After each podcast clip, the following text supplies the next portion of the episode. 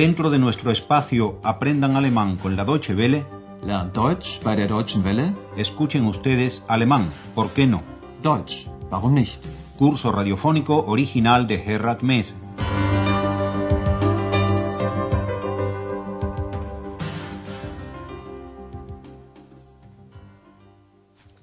Bienvenidas y bienvenidos, estimadas y estimados oyentes, a la tercera lección de la cuarta serie del curso de alemán. Y ya nos estamos yendo a Brandeburgo, Brandeburgo, que es uno de los cinco estados federales que desde 1990 forman parte de la República Federal de Alemania. 1990, lo recuerdan, es el año de la unificación de la República Federal y la RDA. La lección de hoy se titula Brandeburgo, agua, arena y patatas. Durante ella acompañaremos a Andreas haciendo su reportaje.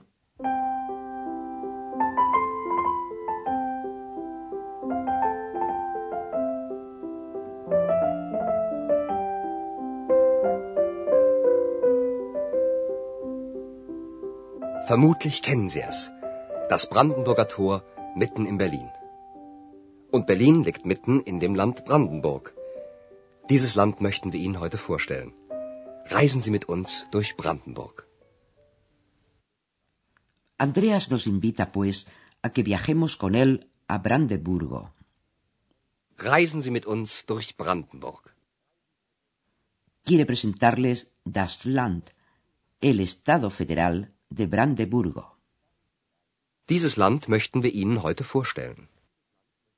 En el centro de Brandeburgo se encuentra Berlín. Und Berlin liegt mitten in dem Land Brandenburg.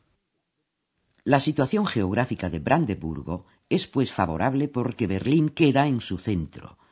Escuchen ustedes atentamente qué papel es el que desempeña Berlín para Brandeburgo y fíjense mucho en las palabras que son internacionales.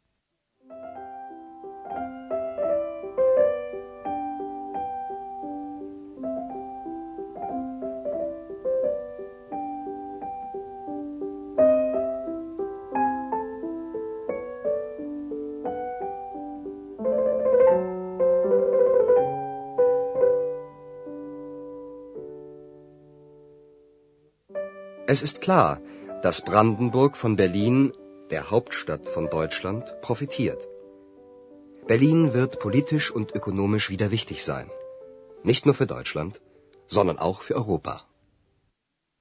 Berlín sacará provecho, en alemán profitieren, del hecho de que Berlín es la capital de Alemania. Oigan de nuevo esta frase. Es ist klar, dass Brandenburg von Berlin, der Hauptstadt von Deutschland, profitiert. Esto también fue antes así, pero no durante el tiempo de la división de Alemania y del mismo Berlín. Ahora, en cambio, Berlín volverá a ser política y económicamente importante no solo para Alemania, sino también para Europa. Berlin wird politisch und ökonomisch wieder wichtig sein, nicht nur für Deutschland, sondern auch für Europa. Y por ahora basta de las ventajas geográficas. Nos vamos a Potsdam, la capital de Brandeburgo, con un maravilloso palacio del siglo XVIII. Este palacio lleva el nombre muy significativo de Sanssouci, una expresión francesa que significa tanto así como libre de preocupaciones. En este palacio residía en verano el rey de Prusia Federico II, llamado el Grande. Federico II amaba las artes. En alemán, die Künste, la música, la filosofía y especialmente la literatura francesa. Pero mejor oigamos el reportaje de Andreas.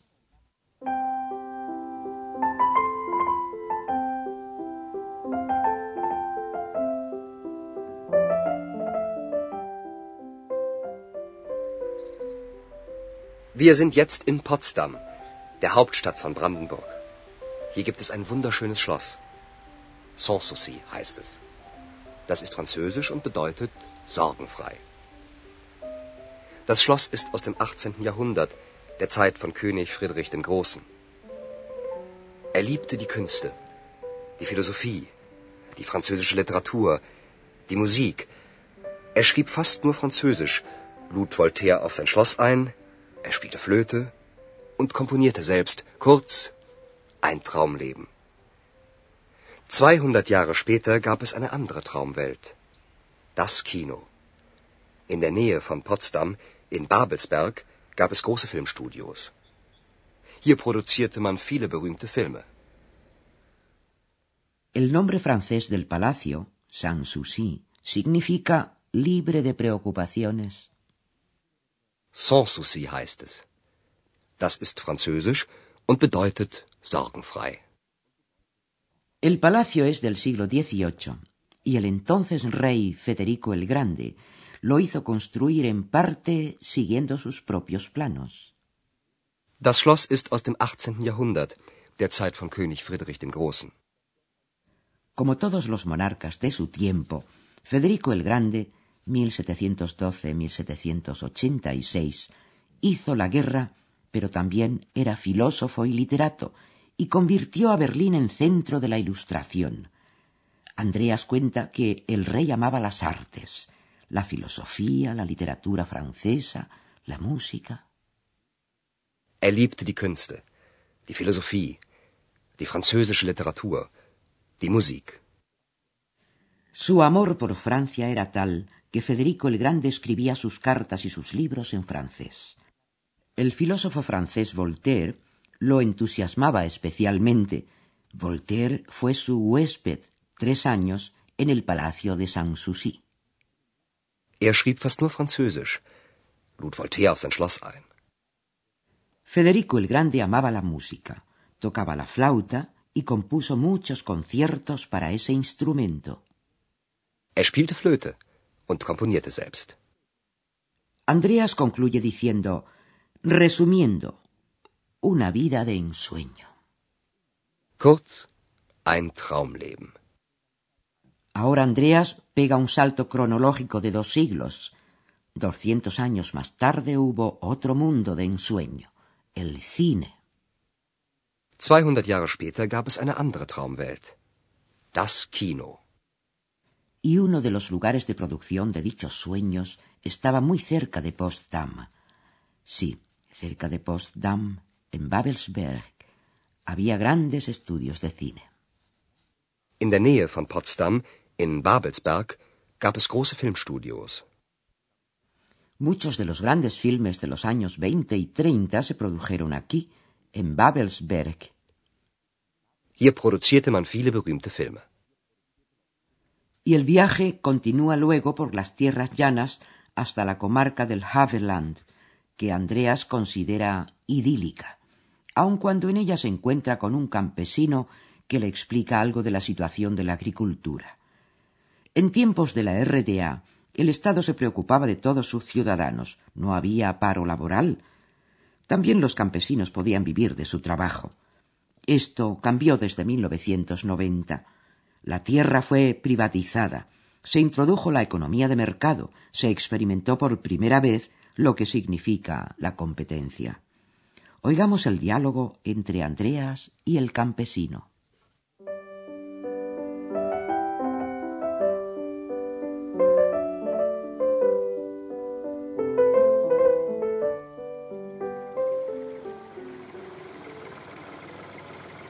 Äpfel, wunderschöne Äpfel aus dem Havelland.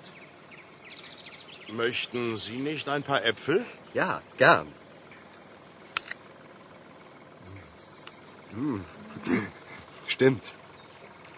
Die schmecken gut. Schön ist es hier. Richtig idyllisch.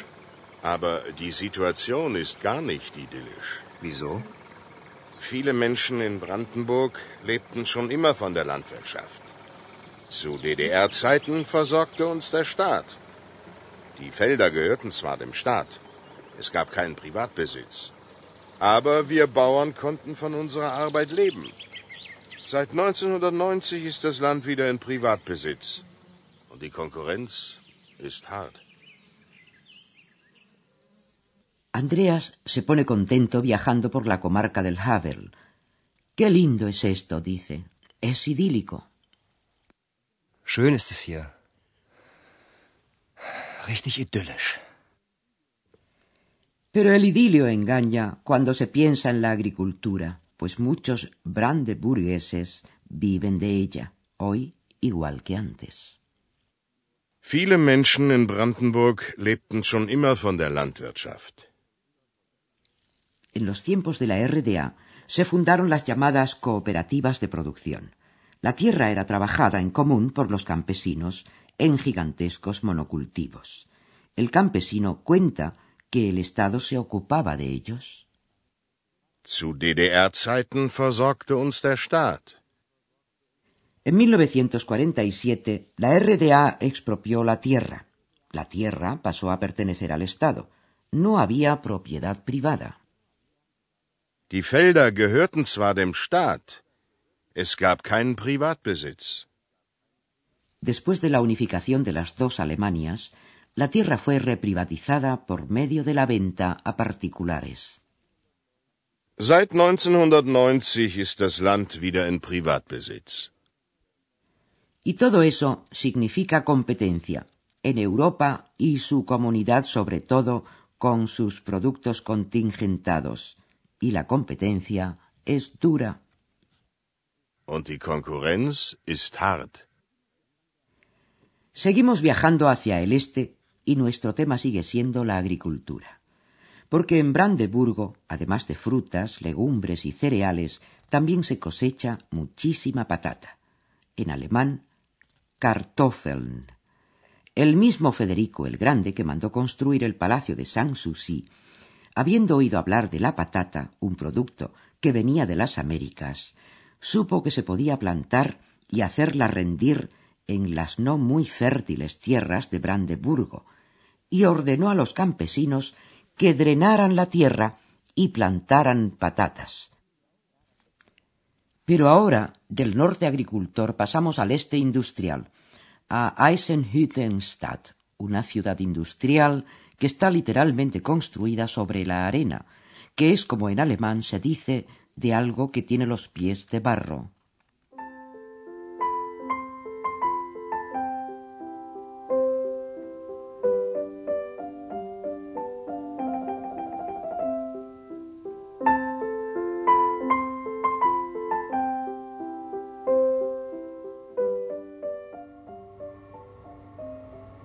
Wir haben den Norden von Brandenburg, die Bauern, das Wasser und die Kartoffeln verlassen und sind im Osten angekommen. Wie fast überall in Brandenburg ist der Boden sehr sandig. Eisenhüttenstadt ist eine Industriestadt, auf Sand gebaut. Brandenburg sollte nicht nur von der Landwirtschaft leben, sondern auch Industrie bekommen. Und so baute man in den 50er Jahren eine neue Stadt. Stahlfabriken und Wohnungen. 12.000 Menschen arbeiteten hier. 50.000 lebten hier. Bis 1990. Heute hat diese Industrie kaum eine Zukunftschance. Viele Menschen haben keine Arbeit mehr. En el este, donde Andrea se encuentra ahora, el terreno es muy arenoso, en alemán sandig. Wie fast überall in Brandenburg ist der Boden sehr sandig. Y sobre esta arena se construyó en los años 50 una ciudad industrial. Und so baute man in den 50er Jahren eine neue Stadt, Stahlfabriken und Wohnungen. Mucha gente se trasladó a vivir a Eisenhüttenstadt. Había trabajo y viviendas, pero esa industria no tiene hoy casi ninguna posibilidad de cara al futuro. Heute hat diese Industrie kaum eine Zukunftschance. Viele Menschen haben keine Arbeit mehr. Y esto fue por hoy en el Estado Federal de Brandeburgo. En la próxima lección oirán ustedes la historia de un hombre que amaba a los niños en estas tierras del Havel. Hasta entonces, muchas gracias por su atención. Escucharon ustedes una nueva lección de nuestro curso radiofónico Alemán, ¿por qué no? Deutsch, warum nicht? Una producción de la radio Deutsche Welle en cooperación con el Instituto Goethe.